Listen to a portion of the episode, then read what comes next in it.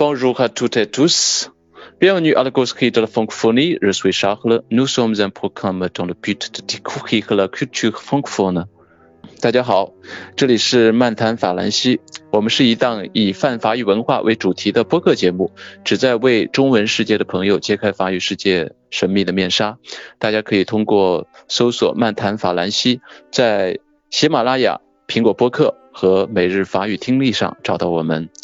呃，去年八月二十号，我们做的第八期的内容是聊聊大 f 考试。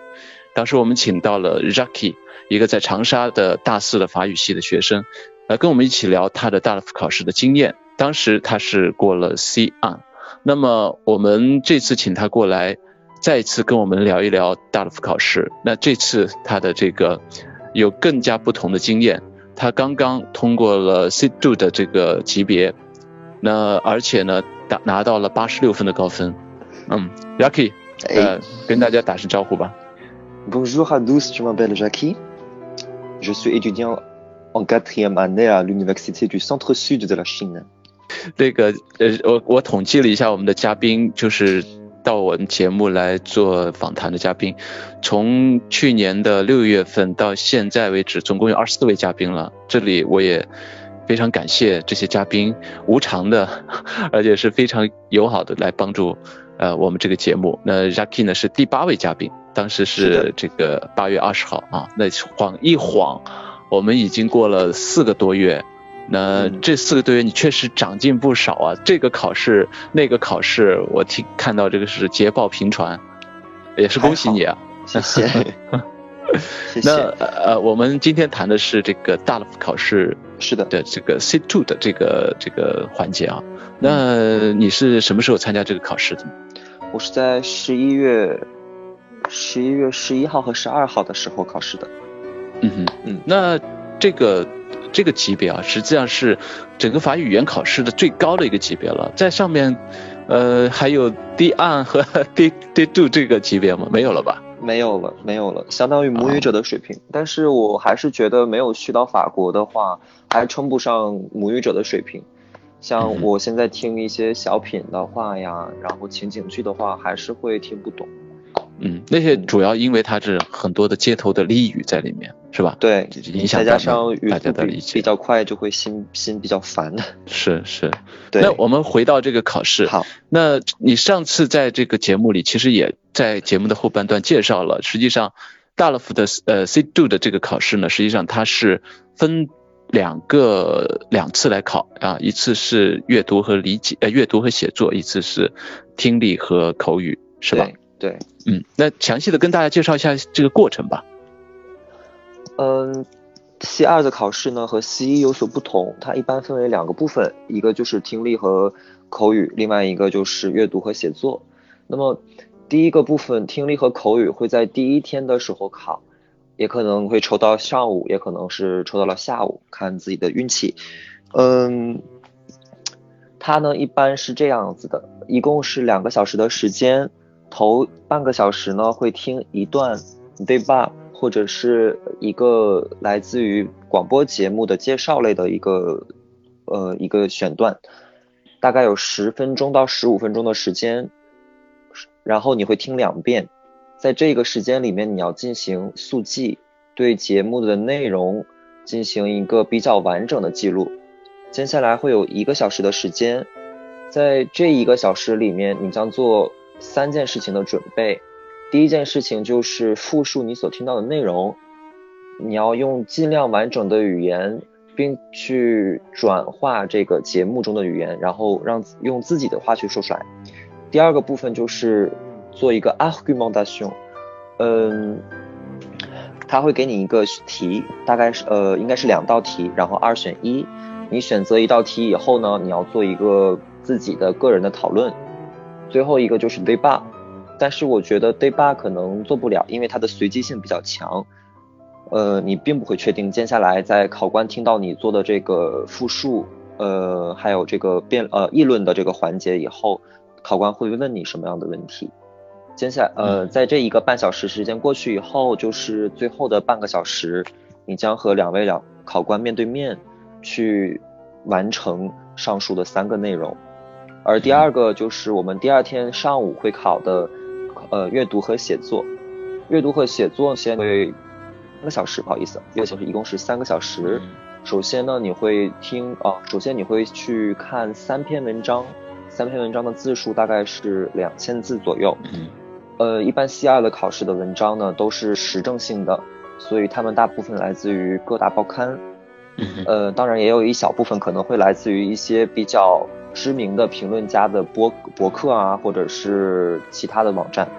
嗯，嗯，在看做完这个阅读了以后呢，你将要写一个社论，它是没有这个阅读题的，所以你看完这个三篇阅读以后，你就要直接写一篇社论，它会给你一个比较明确的题目，也是同样的二选一的题目。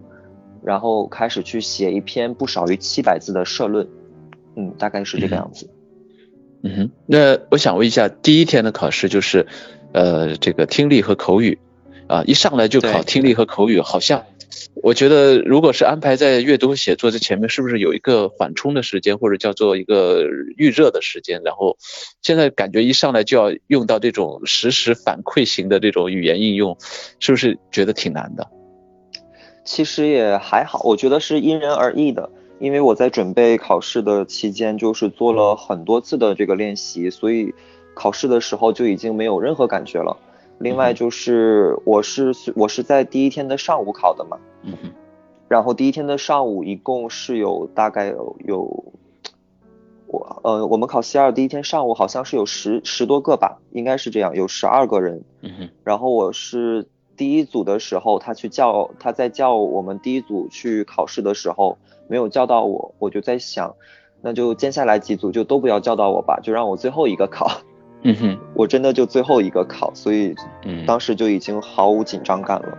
嗯哼，那那当时你抽到的是什么样的材料？嗯，它 C 二的材料和 C 的材料有所不同。C 的口语呢，我们也都清楚，就是说一般是三选一或者是二选一，这样的话呢，你会有一个较大的自主性。而 C 二的话呢，它是直接就给你了一个听力材料，你也是没有没有得选的。那我们当我们当时的考题是关于儿童的这个经典文学的阅读。嗯。哦，在这个节目里边呢，去探讨说是否要去让孩子接触经典文学。嗯。而且家长、学校以及孩子个人三层关系上，包括社会，嗯，甚至是社会四层关系上，应该去怎么去做这个事情？他大概是做了一个这样的呃节目，然后让我们。这这个素材是选自哪个媒体上的一个节目片段，还是？呃，它一般是选自这个 FFE 或者是 France Inter 呃的这个节目里边。哦，嗯。那那你觉得这个听力的难度实际上并不大，对吧？大吗？嗯，听力的难度并没有我平时做的那些听力大，因为它的语速呢适中，呃，然后也没有过多的口音和杂音在里边。你是可以戴着耳机，还是说是这种公开放空间的这个听这个听力？嗯，他会给一个耳机。哦，给耳机，那还是这个还能确保这个听的质量的问题啊？对对对。嗯，那么我们现在想原因复现一下，就是在你听了这个材料，做了这个你的这个复述之后，呃之后，你要表达你的观点，我想听一听当时你的表现，就是说大概这么多时间，你再再再回想起来，你当时是模拟一下这个场景，假设我是这个考官，然后你面对我，你怎么样去陈述你的观点？好。呃，我我当时呢，抽呃，一共是有两个选题可以让我去做。我选择的选题是我承接上面的节目，嗯，作为嘉宾参与到这个节目里边，然后我是一个家长，我去讲解呃我自己的看法。我们是否要让小孩子去接触经典文学？经典文学能够给小孩子带来什么？嗯哼。那么接下来我将做这个复述。呃，我并不是很完全记得我现场说过什么，所以。只能是大概的去讲，当时我说了，呃，可能说了什么。OK，阿里，好。Bonjour, mesdames et messieurs. Je vous remercie de m'avoir invité à votre émission. Avant de vous présenter mes idées, je me présente. Je m'appelle Jacques Lecran, père d'une fille de 18 ans et d'un fils à l'âge de 10 ans. Je suis professeur en linguistique à l'université du Wuhan. En ce qui concerne, en, pardon, en ce qui me concerne, la littérature classique s'avère indispensable pour l'épanouissement des enfants. Pour traiter de ce sujet, on va aborder tout d'abord les points forts de la littérature classique pour finalement nous pencher sur les moyens d'aider nos enfants à lire la littérature classique. En premier lieu, la littérature classique fait partie intégrante de ce que les enfants doivent apprendre. Ils, euh, ils font de la lecture classique pour qu'ils puissent prendre connaissance du passé et d'acquérir l'ensemble des outils afin d'affronter la réalité. Ma fille, qui a 18 ans maintenant, commence à lire les chefs-d'œuvre classiques depuis 5 ans. Quoiqu'elle n'ait pas tout compris à cette époque, la littérature classique telle que, euh, les Victor Hugo et les Jean-Jacques Rousseau a eu de l'ascendant sur elle et lui a procuré euh, d'abondantes expériences. Scolairement, elle excelle parfaitement, surtout dans l'histoire et la philosophie. De même qu'au quotidien, elle fait preuve de pondération et s'attaque aux difficultés avec aplomb. En outre, par l'intermédiaire de, de lire les classiques, la langue des enfants peut être purifiée. Chaque génération a sa langue, à savoir argot. Néanmoins, l'instrument, euh, l'instrumentalisation d'une langue standard donne accès à une carrière plus brillante et permet de mener une vie plus honorable. Euh, de nos jours, le parler jeune assaillit la langue française, ce qui est pour moi un phénomène inquiétant. L'autre jour, mon fils m'a dit à la rentrée, je vous mime. Un jour, je vais trouver une meuf riche. Je vais travailler dur pour maintenir la barre et la bouffe. On va se la couler douce. Imaginez-vous, quelle société embauchera un des garçons avec volonté? Rien qu'en ayant recours à la littérature classique, on rendra les langues des jeunes plus pures. Merci. Génial. 非常棒。那那这个我想知道，你说的这段实际上是你整个观点陈述的大概是多少分之一？嗯，二分之一到三，呃，二分之一吧。二分之一啊，一半。嗯嗯。那就是说你这样子，呃，实际上你这个是呃准备的时候你是已经写好了大纲，有个 plan，然后你对要写好大纲。哦、对。带着 plan 去说，因为我一个是在一个小时时间内的话是没有什么时间去写全文的，因为你要留出一个时间，大概自己再去顺一遍。另外一个原因是一个技术性的原因，呃，如果考官看到你写了全文的话，他可能就是会给你扣一个很大的比重的分。嗯嗯嗯，那那我倒我想问一下你，好，你其实你刚才的复现和你。真实的这个表现，你觉得中间还是有差异的吗？有，在你的这个腔腔调上啊，和什么的，呃，你的表达上，稍微会有差异吧。因为我刚才在做模仿我儿子说的那一个部分的话的时候，可能当时在和考官面对面的时候会说的更生动一点。嗯哼。然后另外就是说，嗯，可能在用词上的话，我可能会选择。更加口语的词，就是在整个的做议论的时候，因为你当时是在即兴。去对即兴的去想，嗯哼，嗯，就是说刚才复现的时候，可能有更多感觉像是一个事后的一个复述，或者或者是说这样的一种有一种嗯朗诵的一种感觉，但实际上你在考场的时候，其实就是一种完全的口语化表达了。嗯，对，会更加的口语化。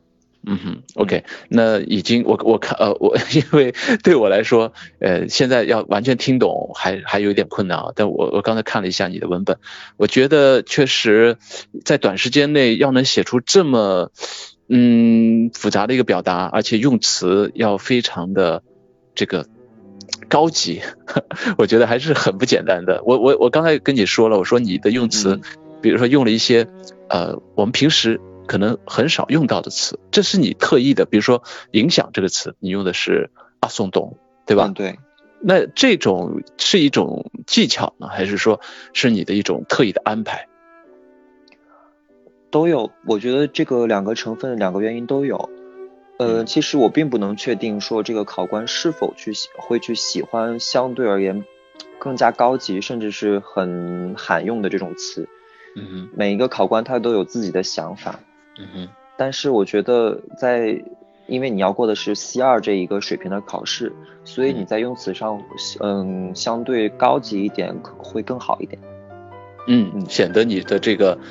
呃，水平会更高一些，对吧？对，对，其实这个也，你比如说像我们在说中文的时候啊，如果一个人在说一件事情的时候，他的用词是不是艰不是深色，而是呃也不是故意的这个卖弄技巧，如果他是很自然的表达，但是他用的词确实不同的话，确实很精致的话，你确实会对这个表述者的印象会有很很好的一个印象。我觉得这个是的。对这个这个装饰作用是非常重要的，虽然说它有些时候是有一点 superficial，但是实际上也是很重要的一点，对吧？对。那么在它的评分的细则上呢，我看到它的评分细则是非常规范，然后非常细节化的。它一共分为四个部分，呃，第一部分是你复述的得分，第二个是你的这个。argumentation 的得分，第三个是你 débat 部分的得分，最后是一个从总体而言的一个得分。那它从总体得而言得分中呢，其中很重要的一点是你是否展现了当时的这种场景，另外一个呢就是它的你的用词是否的地道，然后高级。所以我觉得可能说我们，呃，不去在意，不一定非要在在意说你的这个 idea 啊，然后你的想法是多么多么的这个。呃，夺人眼球或者说比较独特，呃，反倒我们把这种能够抓到的这个点去做好会更好一点。嗯，实际上就是说你的表，你想表达的就是说，实际上在口语表现这块，它是将语言和这个你的观点是五五开了，感觉好像并没有说很侧重于说你一定要有新奇的观点去去，它实际上是考的并不多，并不很多是说你的这个在观点上的这种独特性。而是说你要你能清晰的表达自己观点，用语言把它表达出来就好，是是这个意思吗？对，我觉得如果你说的更有逻辑，你的观点哪怕再老套的话，也会拿一个不错的分数。嗯嗯，那你还能记得就是在你做完这个呃这个观点之后，嗯呃，你的评委、你的老师是和你做了怎样的一些交互吗？呃。我有一个很大，呃，我印象最深刻的是有一个考官，他呢有一个他讲说他有一个小女孩六岁了，那他就说我觉得你要是从小让人家读经典文学，然后人家喜欢看什么书，你又不给人家看的话，嗯嗯，那这样的话其实会不会不利于小孩子的成长？嗯，然后我就是思考了两秒钟，然后笑着。呃，微笑着对他说：“我说我虽然同意要读经典文学，但我从来没有说过不要让孩子去读他们喜欢的书，呃，喜欢的书籍。”嗯，然后我做了一个嗯简短的这种，我觉得比较有逻辑的陈述，去讲说如何去平衡这两个两种类型的书籍。嗯，呃，我觉得在做 day bar 的话，一个很重要的一点就是不要被考官带跑。嗯嗯，考官很容易就是把学生带跑，然后学生就顺着考官的话去讲了。嗯，对，而且这个就是平时的积累很重要，就是知识面，你一定还是要有自己的一些观点。虽然是刚才说你的观点不一定要出其不意，而就是不要有特别的这个爆眼球啊或者什么，但是至少你得要有知识的储备，对吧？嗯。那你平时是怎么做这一点的？嗯，会去。读这个报纸，读文章，这样读报纸上的一些文章，然后有也会相对去接触一些法国的文学吧。嗯嗯，那那你是好像呃，就是把这个法国人比较感兴趣的一些话题做了一些你自己的整理，是吗？对对。哦，那你的结论是什么？法国人比较喜欢聊什么样的话题？然后在你在什么方方向上做了比较充足的准备？我在做的时候呢，首我就和我的这个老师，然后商讨了一下，就是说可能会考到的话题，我们做了一个总结。嗯，可能会考的话题，比如说这个旅游，比如说环境的保护，甚至是这个科技的革命，科技的革命以及这种人工智能在生活中的运用。嗯，嗯，这是一些可能会考的话题，我们也一些无玩的话题，或者是，嗯，最近法国人比较常讨论的话题，以及这个，嗯，他比较潜在的可能会考的话题，嗯，比如说，嗯，前一段我在考试前的时候，那个，呃，好莱坞的性骚性侵案会就是吵得沸沸扬扬的，所以我们做了一个这个话题上面的一个事情，然后还有在。呃，比如说现代艺术，还有这种众筹，就是我们国内叫众筹了，嗯，就是用英语或者是法语，都我们都可以叫做 co-funding，呃，这样的一个这个话题上的讨论，嗯，实际上就是涉及到了社会的各个方面，从经济到科技，对，确实每个每个每一点每个角落都要去扫扫清楚，是的，能够清理自己的盲区，对。在在准备的时候还是蛮痛苦的，因为有一些话题我并不是很了解，嗯，甚至是我根压根儿就不想去看的话题。嗯。嗯，对，我觉得学习学习文科的同学，尤其学习语言的同学，其实在初期的时候一定要想到功夫在室外，不能完全只是扎在语言里面去，还是要真的是拓宽自己的知识面。是的，多读啊，开卷有益。对。那那我还想再问一下啊，第二天就是考这个阅读和写作了。那这个阅读和写作，呃，刚才你说了这个细节，呃，是要阅读三篇文章是吗？对，一般是三篇文章，但是它有的时候会附赠给一个叫做它叫做呃那个附加的材料，就是 document supplémentaire。呃，一般附加的材料是几幅图片或者是表格这样的东西。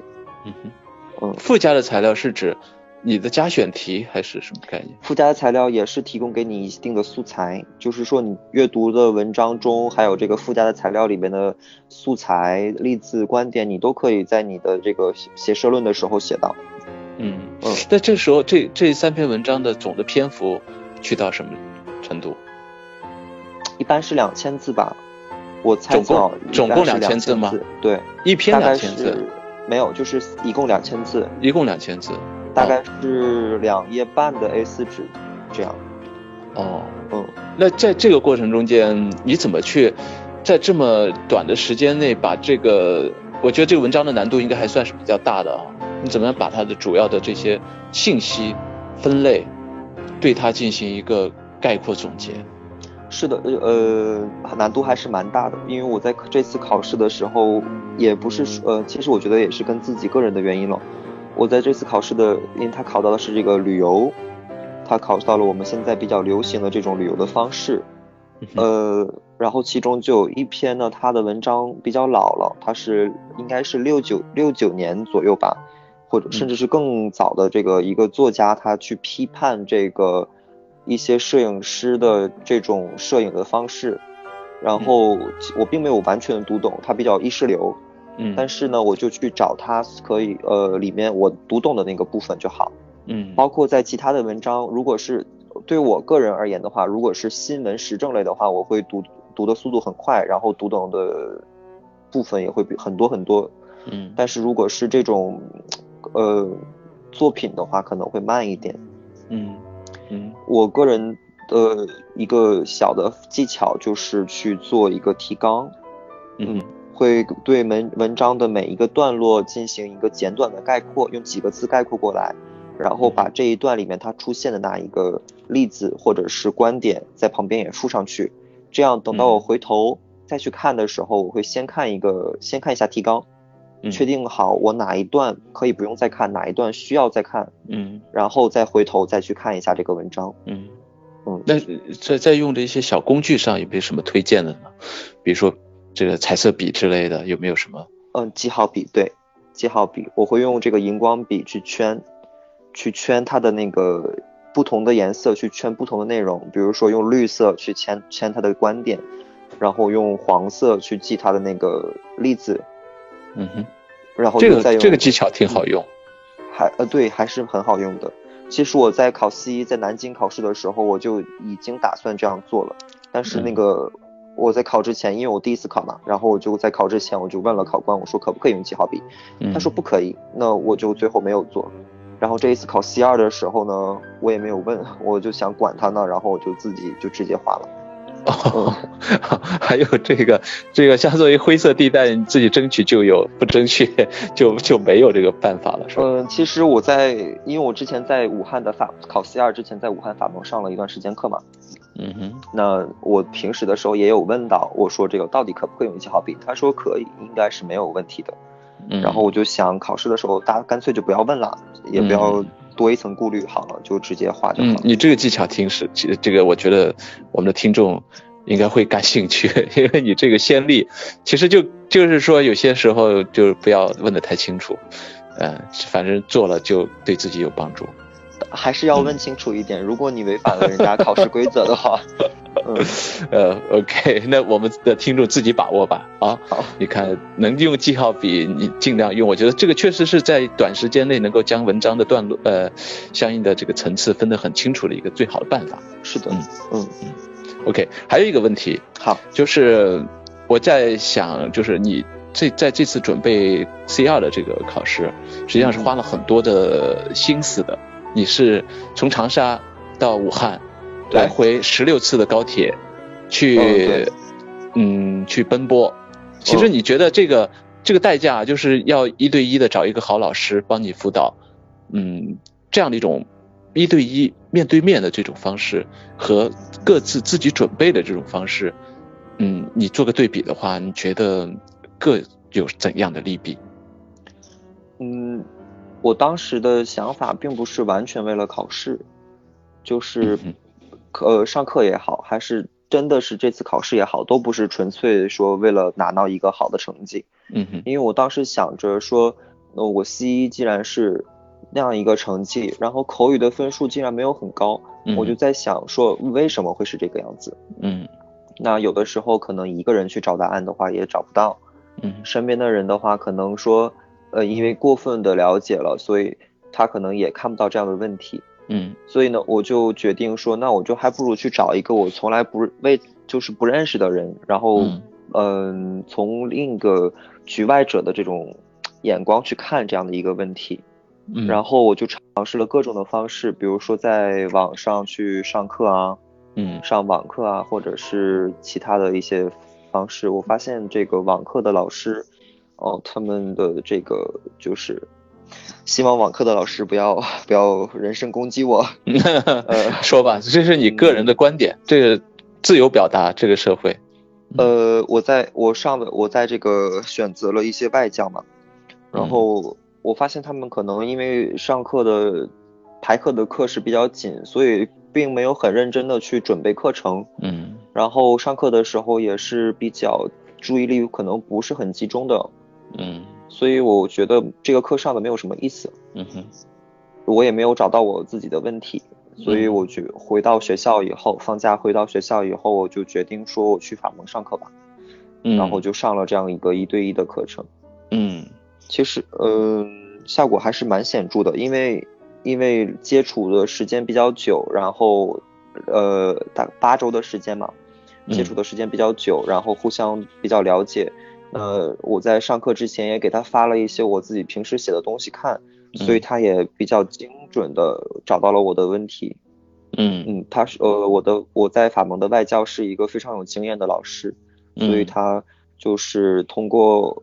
我上课做的内容，然后以及我平时写的作业，他就看到了我在口语上也好，在写作上也好，可能会常犯的那些错误。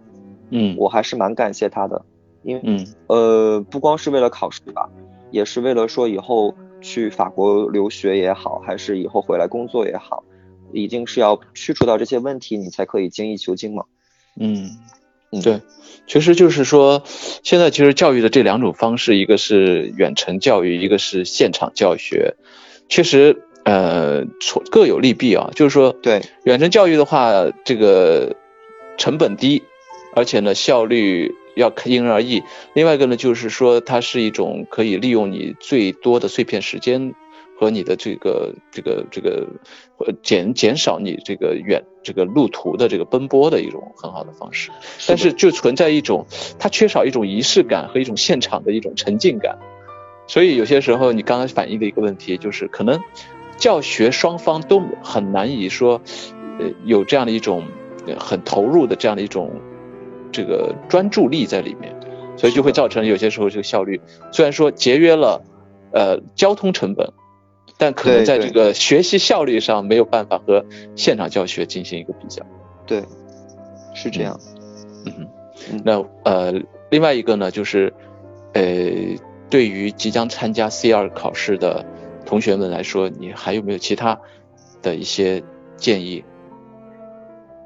嗯，其实我觉得可能知识的积累是长期的过程，所以我可能我而且因人而异嘛，每个人有每个人积累知识的方法，嗯，所以我觉得在这一方面上，我也没有必要去做太多的建议，嗯，呃，我唯一的一个小的建议就是保持好好的心态，嗯，呃，因为我这一半年就是呃。